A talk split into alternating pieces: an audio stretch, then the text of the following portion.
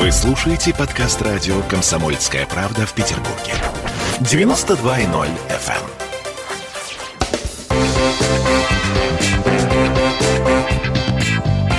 Культурные люди.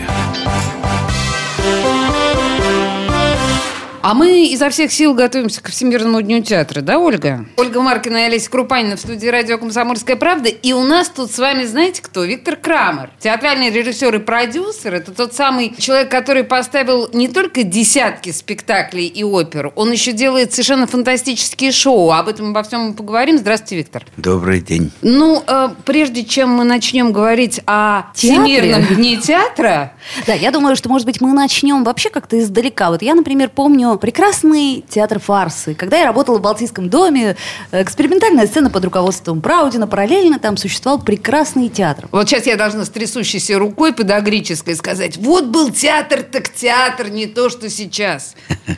А, и тем не менее, тогда я помню в одном интервью вы сказали, что театр дело хорошее, конечно, но а, денег на нем не заработаешь. Вот что-то типа того, что это должно быть хобби. И Константин Сергеевич со мной бы согласился. Сказали вы тогда. А, по-моему, по ТЖ вы это сказали. Слушайте, э, я так понимаю, что с тех пор в вашей жизни ничего не изменилось. Театр по-прежнему это все-таки хобби. По сути, ведь это увлечение. Ну, как иногда он приносит деньги. Да. Ну, я так полагаю, иногда. что э, ваша постановка э, нынешняя «Лес» в Амхате, она как-то, ну, думаю, не за бесплатно прошла. Не за бесплатно, нет. Я не могу сказать, я, в принципе, получаю за свои спектакли вполне достойные деньги, поскольку я иногда я сценировку пишу, и сейчас пьесу написал для МХТ имени Чехова, поэтому я не могу сказать, что я работаю бесплатно, но все-таки я остаюсь э, в убеждении, что театр – это хобби. То есть, если ты ставишь задачу просто зарабатывать театром, она мало реализуема. То есть даже если мы берем какие-то антрепризные проекты, да, собираем каких-то мегазвезд типа Константина Хабенского. Ну, Константин Хабенский в интерпризных проектах просто Ну, не участвует. Да, он участвует скорее в ваших проектах, типа с Башметом, я помню, была такая Это правда. Там, я надеюсь, все заработали, уж все нормально случилось? Ну, я тоже надеюсь. Но видите, я не считаю, что художник должен быть бедным. Это не моя установка. То есть театр хобби, но нет установки, что художник должен быть голодным, бедным и страдающим. Мне кажется, тут важно уточнить, что в студии радио «Комсомольская правда» сейчас сидит один из самых состоятельных представителей э, театрального мира Москвы и Петербурга. И давайте как бы с этим жить. То есть, ну, мы, дальше бы пойдем, наверное, с, с- с этим представлением о Викторе Крамере. Слушайте, а на самом деле вы сейчас оговорились буквально, что вы пьесу написали. Да. Вы балуетесь драматургией? Но видите, я всегда писал инсценировки. Вот даже Ну, упомя- инсценировка и пьеса. упомянутый Оля театр фарсы. Там был, например, спектакль эм, «Село Степанчикова», который, в общем-то, это инсценировка, как вы понимаете, это проза, Да. переведенная на язык драматургии. И, ну, подтолкнула меня к этому прежде всего пандемия и самоизоляция. Делать было нечего, я Не то, что делать, нет, делать было всегда. ч- Вот э, мне единственному, наверное, из очень многих грех жаловаться, что мне было нечего делать. Вот какая-то история с пандемией оказалась полный перегруз с работой. Но так получилось, что мы с Костей Хабинским давно планировали новый проект, даже над ним работали, потом решили его отложить. В итоге как-то в поезде мы придумали себе новую игру. В тамбуре постояли и поговорили, какого бы персонажа мы бы хотели сегодня видеть на подмостках. Так. То есть герой. Да, герои. И было две кандидатуры. Одна Дон Кихот, другая Мюнхгаузен. Ну и, в общем, он настаивал на Дон Кихоте, а я на Конечно. Мюнхгаузене. И, в общем, выбрали второго. Поэтому изначально была идея взять за основу пьесу Горина, всем вам известную. В принципе, это когда-то была пьеса для Театра Советской Армии, написанная для Зельдина. Потом уже Захаров из нее сделал всем известный фильм. Но когда я это все перечитал, я понял при всей моей любви и поклонении, что, конечно, поезд ушел. Что какие-то вещи уже сегодня совершенно иначе слышатся, звучат, резонируют в нас. Поэтому меня попросили, ну, сделайте хоть какой-то набросок, чтобы мы запустили процесс. А поскольку началась самоизоляция, набросок превратился в пьесу. Я снял дом э, на Суходольском озере, и там выходил утром на травку, садился с айпадом и писал. И, в общем, за полтора месяца я написал пьесу, которая оказалась э, приятна людям. Как И- она с Гориным коррелирует? Она, она пересекается? коллерирует только в одном варианте. Там персонажи горинские. А, угу, так. Ну, Вот эти все. Это сделано специально, потому что они совершенно по-другому подаются. Как бы эти персонажи горинские, но сегодняшнего дня. Сего... нет Класс, как интересно. Не со современного. Все остальное не имеет отношения. Там есть один раз упоминается фраза знаменитая Горина по поводу того, что мыслящий человек время от времени должен вытягивать себя За волосы. волосы. Но это именно как некое обращение к замечательному драматургу. А все остальное там э, иное. И вот мы уже месяц эту пьесу сейчас разминали. Очень интересно, ставить, когда ты ставишь собственную пьесу. Уже не ос- скажешь. Драматург что-то не да, додумал. особое ощущение. Я дня три вообще не мог прийти в себя, не понимал, как с этим работать, потому что я-то, в принципе, знаю, что я хотел. Но в итоге потом у меня возникла идея, как будто это не я писал. Отличная идея, да. Я взял и отстранился. И сразу начал сам себя резать, критиковать, переделывать и править. И встал на собственные привычные рельсы. Друзья, мне кажется, это на самом деле блестящий лайфхак э, по поводу практически всех своих собственных произведений. Вот это вот вовремя дистанцироваться, да, и тогда как-то становится легче, адекватнее воспринимать. Слушайте, Виктор, а давайте тогда уж подробности, раз уж рассказали, что Хаба будет играть Мюнхгаузен? Да. Ага, а Марту? А Марта у нас там есть две исполнительницы. Мы сейчас еще в поиске. Там будет... Ну, в общем, там команда вся достаточно... А кто еще, кто еще, кто еще? Там известно, там будет Дужников, там будет эм, компания молодых артистов, которых вы еще не все не знаете. Будет Волобуев замечательный. О. В общем, там много хороших, правильных э, людей. Кристина Бабушкина. Э, в общем, много там артистов. Вообще, в целом, МХТ имени Чехова в плане артистов. театр. Судя по всему, вообще неплохо так, да? Да. И с вами дружит в том числе. Да. А скажите, а вот... э, А, а, подожди, когда? Когда? Когда? Ну, видите, у нас в силу того, что я уже полтора года назад, ум- умный директор театра комедии, он подписал со мной контракт. Кровью. Он меня, он меня взял и за, заикарил. Поэтому при том, что я сейчас начал работу в Москве, вот следующую работу в этом, в- у меня сезон двух МХАТов называется. В МХТ имени Чехова мне пришлось сейчас прервать ее, поскольку она контракт. И я приехал на три месяца в Питер, а потом вернусь. В июне мы продолжим, потом будут каникулы в театре, и сентябрь, и в октябре премьера. Господи, ужас То есть новый какой. сезон это уже- Как далеко. Будет Да. новый Не сезон. дожить. А скажите, а вот э, по вашему мнению, уход Дорониной и вообще вот эта вот э, рокировка, она пошла э, в плюс театру или в минус? Ну, вы знаете, я буду искренен, я никогда не был в этом театре э, Времен Дорониной. времен Дорониной. Я просто Я когда догадываюсь. проходил мимо фотографий, которые были выставлены там, я понимал, что как бы это не мое кино. А как же тогда ваше кино «Театр комедии» Акимова? А Вот вы знаете, в театр странно. комедии Акимова с ним у меня давний очень роман. Я в свое время поставил там два спектакля с замечательным совершенно Анатолием Юрьевичем Равиковичем. Это были «Страсти по Мольеру», и потом это был «Старший сын». Это были в разные годы. Я понимаю, что эстетически, может быть, это иной театр, но у меня там как бы намоленное для меня место были два успешных проекта. И сейчас, когда меня позвали сделать все, что я хочу, и вот и возникла вот эта идея, я предлагал там какие-то варианты. Ну, захотелось какой-то такой Фарсовой классики? ну, я бы не назвал. Боже Мне сейчас мой. очень сложно. Все цепляются за эти фарсы.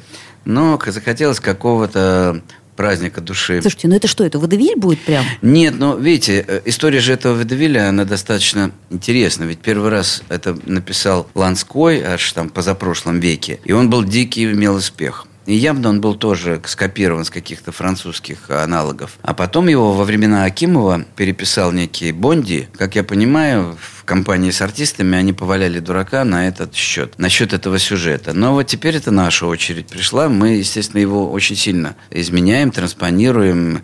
Это не значит, что мы его осовремениваем с точки зрения люди в джинсах не будут присутствовать на сцене, и голых будет немного. А вот... Чудесно, э, немного э, голых. а с точки зрения ритма, это будет другая игра, и мы понимаем, какие-то шутки уже умерли, мы сочиняем свою, но тема театрального безумия, ну, самого мира этого театра, которая, мне кажется, и отличает этот вид искусства, оно остается и будет фундаментом для наших сочинений. Ну, насколько я понимаю, Ирина Степановна Мазуркевич будет играть, так сказать, героиню Да, возрастную, да. прекрасную.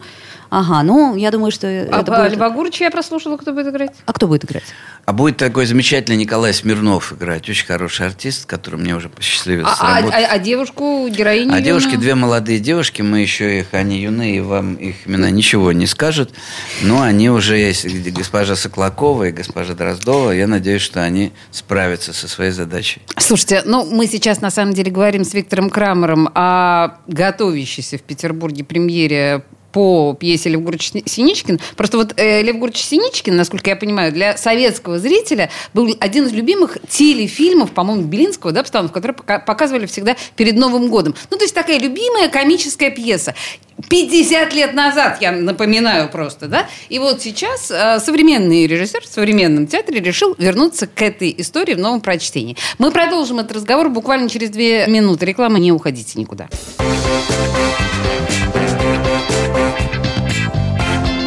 Культурные люди.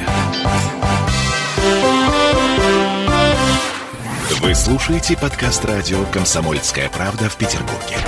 92.0 FM.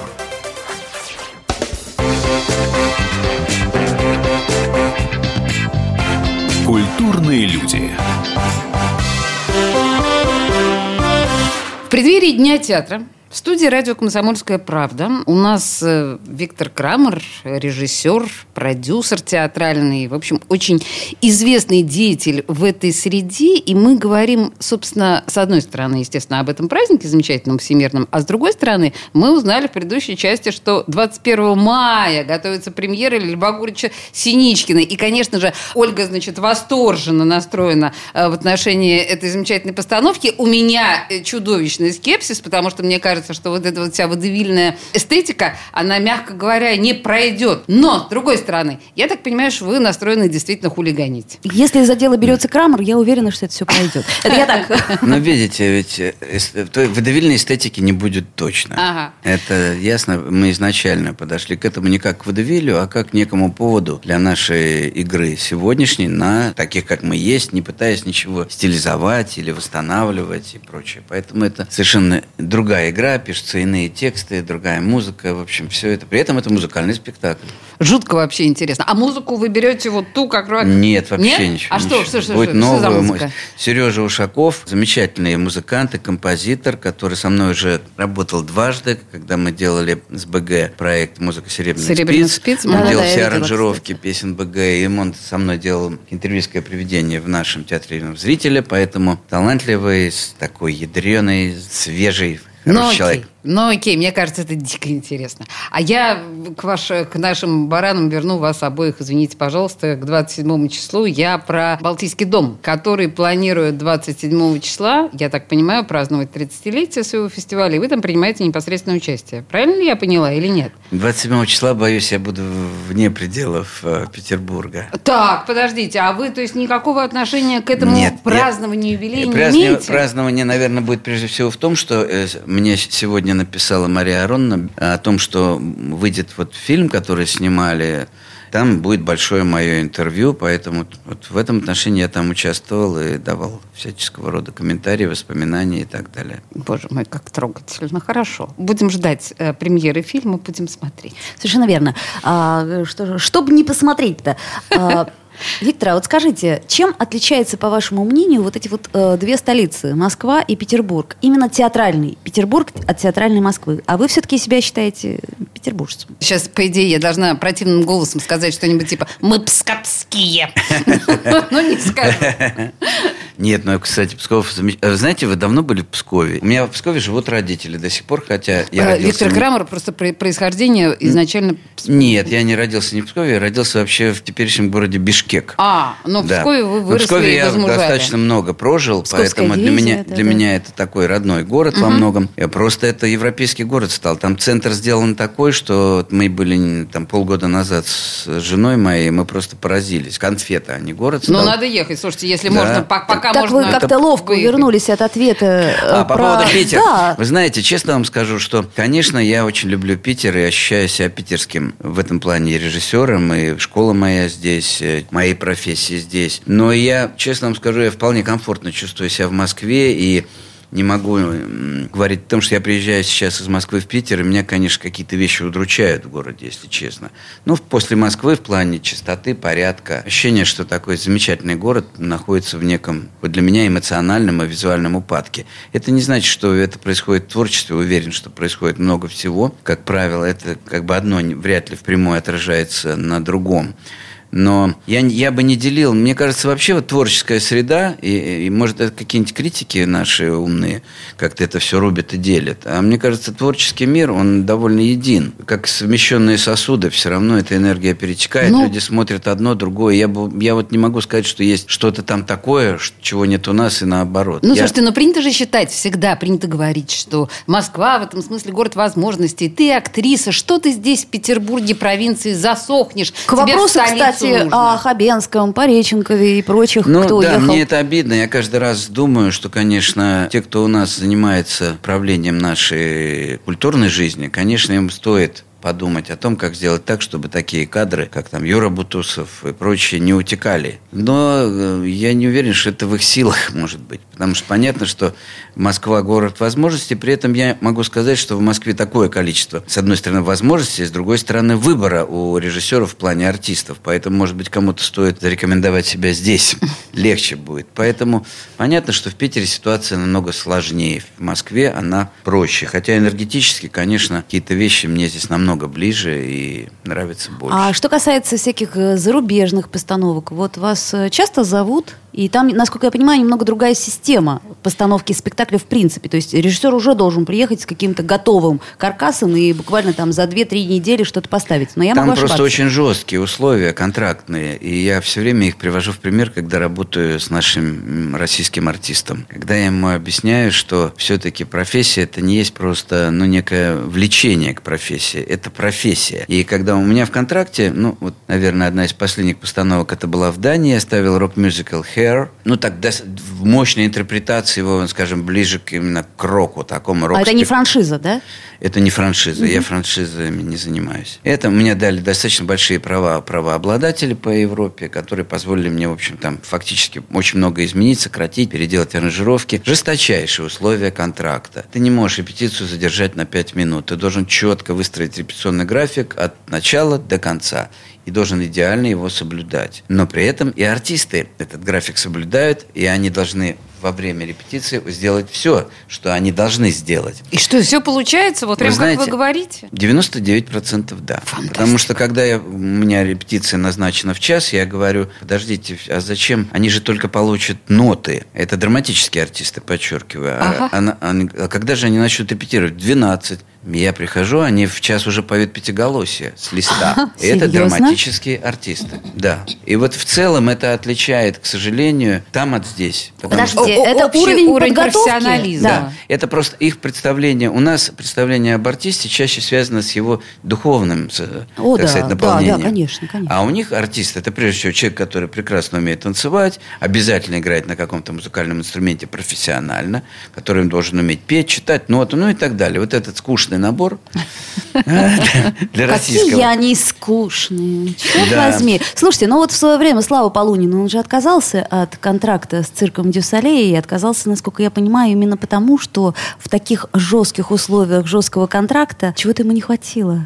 Это правда, но тут вопрос эксплуатации. Понимаете, например, вот я этот мюзикл э, выпустил, и он там два месяца, они его играли чуть ли не два раза в день на аншлагах. Там, ну. То есть это принцип, потому что собраны артисты на этот проект, и они работают. Когда мы говорим о Дю Солей, да, когда-то я сам отказался от предложения Славы, потому что была идея, что этот э, наш проект встанет в Лас-Вегасе. Snowshow. На... Snowshow. Нет, Snowshow на долгие годы. И у меня тогда были не самые хорошие финансовые и прочие житейские обстоятельства агентства, и он мне позвонил, говорит, а не хочешь, вот мы встанем, ты будешь курировать его и будешь сидеть там. Ну, как только я представил, что, что я по два раза в день буду курировать одно и то же шоу, но я понял, что я через какое-то время сойду с дистанции. Вот она, творческая ну, просто, просто какие бы деньги не были, знаете, это уже превращается, конечно, Жизнь одна. в машину. И она очень короткая. Поэтому здесь мне понятна история с Дюсалей, она совершенно мне понятна, потому что все-таки это фабрика, и кто-то на это настроен, а главное, видите, цирковые люди, вот чисто цирковые, они, в принципе, имеют несколько другую закалку и другую установку. Для них я могу один номер играть всю жизнь. Это нормально. Ну, Мне скорее, как точно, балетные, да. точно. Мне отдал его папа, я Да, потом супер. передам Я детям. подумала об этом. И вот это свойство, я могу его совершенствовать, там, апгрейдить, но это свойство нормальное. Если Слава все-таки не совсем стандартный человек, Но этим- он совсем не цирковой, Э, Да, говоря. поэтому для него вот это бесконечный поиск, жизнь, она очень важна. И вот сейчас я поеду, ну, я поеду, я в это время буду работать в Москве. Два месяца мы будем делать такой уникальный этот проект, э, связанный с его юбилеем, который из-за пандемии был отодвинут. Такая интерактивная выставка с карнавалами, с событиями, которая пройдет в Манеже, в главном, вот в этом московском. Но в Питер же, насколько я понимаю, это тоже привезут. Вот таких подробностей я пока не Вот знаю. я Насчет- слышала об этом краем Слухи, уха. слухи ходили, Да, но вот про Москву надеюсь- могу сказать, что если пандемия еще не устроит нам сюрприза, то это должно быть, это будет январь-февраль месяц 22 года. Ой, слушайте, как интересно. А в чем- Стой, стой, ба- подожди, Оля, новости надвигаются на нас. Да, сиди тихонечко со своими вопросами, три минуты выжди. А, в студии радио «Комсомольская правда» Виктор э, Крамер, театральный режиссер, продюсер. И три-четыре минуты, перерыв, вернемся к разговору.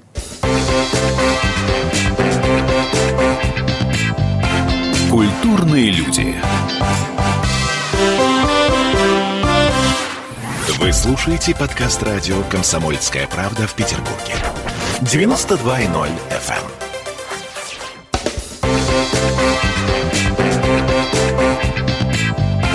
Культурные люди.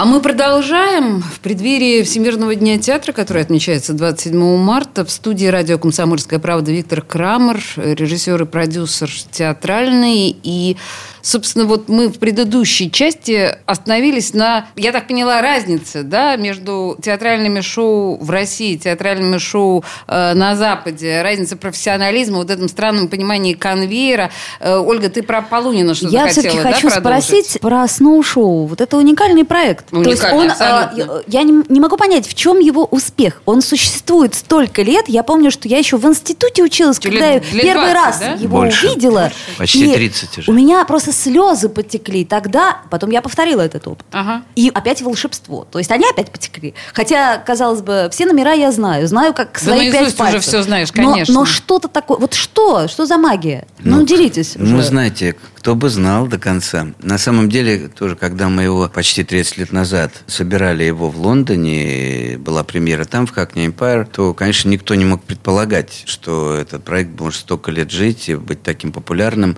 Но, правда, тогда он был несколько иной. Он был ближе к драматическому театру, скажем. Он все-таки сегодня ближе к шоу. Поэтому именно он и получил Лоренса Оливье как высшую премию театральную Великобритании, как клоунский Супер. спектакль. Но, видите, я думаю, что прежде всего, ведь воспринимают острые жанры, в том числе клоунаду, достаточно люди узко. Например, очень многие дети не любят клоунов, потому что есть такая Ой, как многие экспансия. взрослые не любят клоунов. Экспансия. То есть меня заставляют смеяться, меня провоцируют на смех, меня как бы атакуют. А здесь совершенно другая вещь. Здесь такая некая игра, в которую ты втягиваешься сам. Как будто тебе открывают дверь в собственную душу. И ты туда начинаешь понемногу, наконец-то, забираться. Поэтому у людей возникает иногда даже достаточно истерика. У них вот ощущение, что он прошел у некого психотерапевта какой-то сеанс, и он вдруг себя осознал. Это делается разными совершенно путями, и прежде всего тем, что на сцене э, не- некие живые люди, не просто люди в носами, в шляпах и большими ногами, а там есть некий процесс в них, очень тонкий, сложный, который ты начинаешь как ниточка ловить, и они тебя за эту ниточку туда втягивают. И там очень много дов- довольно сложно тонких таких душевных вещей, которые опять не в соплю как бы уводят, давайте мы там поностальжируем или поплачем, а которые вроде бы делаются просто и с иронией, и с юмором, но при этом в них есть некий трепет человеческий. Поэтому это всех вот этих тонких материй это сплетено. Но когда мы делали спектакль, мы понимали, что это должно быть подкреплено зрелищем, потому что все эти вещи, они хороши там для малой сцены, а то, о чем я сейчас говорю. А когда у тебя публика, вот сейчас как раз мне приятно, что у меня два, получается, спектакля моих «Лес» и «Сноу-шоу» идут на одной площадке, МХАТе имени Горького. Мне даже прислали афишу, где стоят две... На доске стоят два плаката рядом. Класс. То, когда у тебя там 1200-1400 человек зал, то, естественно, нужно найти те визуальные средства, которые помогут. Поэтому там есть история, это когда зал затягивается паутиной или когда засыпается этой бу, снежной бурей. Да, да, да, да, вот да этот, это очень сильно Вот этот диапазон, а буря-то возникает из чего? Человек взял, получил письмо, что его женщина бросила. Он порвал письмо, и посыпались маленькие бумажки, и они превратились постепенно в бурю, которая засыпала весь город. В этом и есть образ. Поэтому вот на таких качелях, на этом диапазоне и строится постановочная игра в этом спектакле, которая, судя по его долгой жизни, имеет успех. Но, судя по всему, если брать вот эти два спектакля, которые сейчас висят рядом на афише, то «Лес» — это все же более узкая история. Может быть, я ошибаюсь, потому что сноу-шоу — это вещь, понятная всем. И каждый увидит свой срез. А что касается леса, ну, опять-таки, к визуальному оформлению, да, вот эта вот огромная лесопилка, которая перемалывает все и делает из всего неживое, да, это такой некий визуальный символ. Но э, кто зритель этого? Ну, вы знаете, на самом деле, лес, конечно, это иной проект совершенно. И потому что, но в сноу-шоу все равно есть ограничения там до пяти лет. Ну, мы понимаем, что там есть некие от пяти там уже до упора, может быть. Но вот есть ограничения. Если касается леса, ведь ты когда делаешь проект, ты не знаешь реально, какой отзыв он получит. То есть ты примерно понимаешь, куда ты направляешься. Но реакции для меня совершенно были неожиданны, когда мне я вышел в фойе после второго, по-моему, спектакля, и стояли рыдающие люди. Причем в истерике. Мы не знаем, как дальше жить. Ого. Я не предполагал. Островский. Подобного, подобного эффекта. Я честно вам скажу. Я понимал, что мне надо его сделать, не знаю, как сегодня бы написал Островский эту uh-huh. пьесу. Потому что он бы сегодня написал по-другому. Вопрос, у него ведь гениальный сюжет. Лес это да, совершенно безусловно. фантастический сюжет, который действительно я уже это говорил в интервью, что я удивляюсь, что его до сих пор какие-нибудь грамотные продюсеры в Голливуде не использовали, потому что сюжет блистательный. Язык, естественно, поменялся. И просто давать дань историзмам в языке, конечно, можно, но вопрос для чего? Это первое. Второе, естественно, размер текста бесконечный исходил из того, что раньше люди в антракт, раньше же люди ходили не так, как сегодня в театр. Люди приходили, посмотрели первый акт, пошли в ресторан. С туфлями, да, приходили. Пошли во второй акт, посмотрели, пошли в ресторан. Естественно, в начале второго акта надо напомнить, что было в первом. Поэтому, Для тех, кто коньячку уже Конечно. грябнул. Поэтому сама система театра была иная, плюс платили за каждое слово. И поэтому, в общем, все это достаточно наше все, но все это очень долго. Очень долго, да. Поэтому мы попробовали перемонтировать полностью этот материал. Мало того, что мы переставили какие-то элементы из начала в конец, но при этом это 99,9% текст непосредственно Островского. И, судя по всему, по реакции зрителя, потому что у нас, я могу тут в данном случае честно сказать, большой успех. Просто вопрос не в прессе, вопрос, как зритель это воспринимает, как они, Безусловно. как они устраивают эту овацию. Причем мы не пытались провоцировать, мы не делали голых такого людей. капустника, мы не делали голых людей. Мы вот этого ничего там нет. Там есть просто острота каких-то человеческих взаимоотношений и характеров. Виктор, когда вы говорите про пьесу Островского и говорите о том, что, ну, там, условно говоря, перемонтировать, да, возможно, не... То есть, э, я вас слушаю, мне представляются некоторые кинематографические приемы. Хотела вас спросить, учитывая такой ваш огромный, широкий диапазон вашей работы в театре, вам в кино не хотелось попробовать? Ну, вы знаете, в кино это еще не спетая песня. Я И много понимаю. раз к этой теме как бы мы приступали. У меня есть мой хороший товарищ, знакомый, там, Дима Месхев, кинорежиссер, который, приходя на меня на спектакль, всегда говорил, ну ты же снимаешь кино, по сути, твой В спектакль том-то это все кино. и дело. Это такое ощущение вызывает. Да, но дальше ты приходишь, э, читаешь, начинаешь сценарий, который тебе предлагает студия, и ты понимаешь, что не хочешь на это тратить там полтора-два года жизни. Мы находимся, не буду сейчас называть имен, ценным количеством сейчас людей в неких набросках киноработы. И даже их набросок не один. Но опять же, я к Боже мой. этому отношусь очень... То есть плевок в вечность вот это делать не хочется. Понятно. Хочется, чтобы Хочется, чтобы если ты уж посвятила там два года жизни, то это того стоило. Поэтому я надеюсь, что к этому мы подойдем, и это будет какой-то некий новый шаг. Интересно, все ваши проекты, и театральные, и, так сказать, э, проекты э, большого э, Шоу. шоу, они все очень успешны. То есть вот как-то я не, не припомню провалов. Вряд ли это случайность. Но вот смотрите, у нас, если говорить о новостной повестке, то на слуху в основном почему-то два имени режиссерских. Это Серебренников и Богомолов. Почему-то Крамера там нету в этой повестке. Слава скандальной. богу. Ну, вообще... Может быть, какой-нибудь манифест, э, Виктор, или еще что-нибудь э, Господи, не дай вам Бог оказаться Подождите, в той или в другой повестке. Не дай вам Бог. Ну, вы знаете, но, м, э, во-первых, я не тусовщик. Я, э, у меня настолько мало времени, и вот не моя тема. Я очень, даже не член Союза театральных деятелей. Я не Еще хожу, бы там взнос надо Я платить. не хожу, не... Ну, мне кажется, это настолько от- отвлекает Как и это, мешает. маски там? Ну, это все, нет, это все, наверное, прекрасно, но мне как бы работы хватает, поэтому я за это совершенно не держусь. Плюс у меня большая семья, надо отдавать время детям, э, супруге, и это доставляет массу удовольствий. Мне кажется, как бы это совершенно не принципиально. Я понимаю, если бы я сидел без работы и тут страдал, то я бы сейчас говорил, возьмите меня, пожалуйста. Но, слава богу, работа есть. И я стараюсь ее делать не халтурно. Для меня не бывает, даже если я делаю какую-то заказную вещь, я никогда ее не делаю как халтуру. Слушайте, давайте на самом деле, Ольга, по-моему, такое счастье, что у Виктора Крамера нет времени на то, чтобы делать заявление а-ля Богомолова, его, к счастью, не, не трясут э, следственные органы, как Серебренникова. Боже мой, не дай вам Бог славы ни того, ни другого. Извините, это финальный аккорд, потому что время у нас закончилось. Хорошо. С наступающим Всемирным днем театра Виктор Крамер был в студии радио «Комсомольская правда». Спасибо вам большое. Рада вам. Спасибо, с праздником вас, наступающим.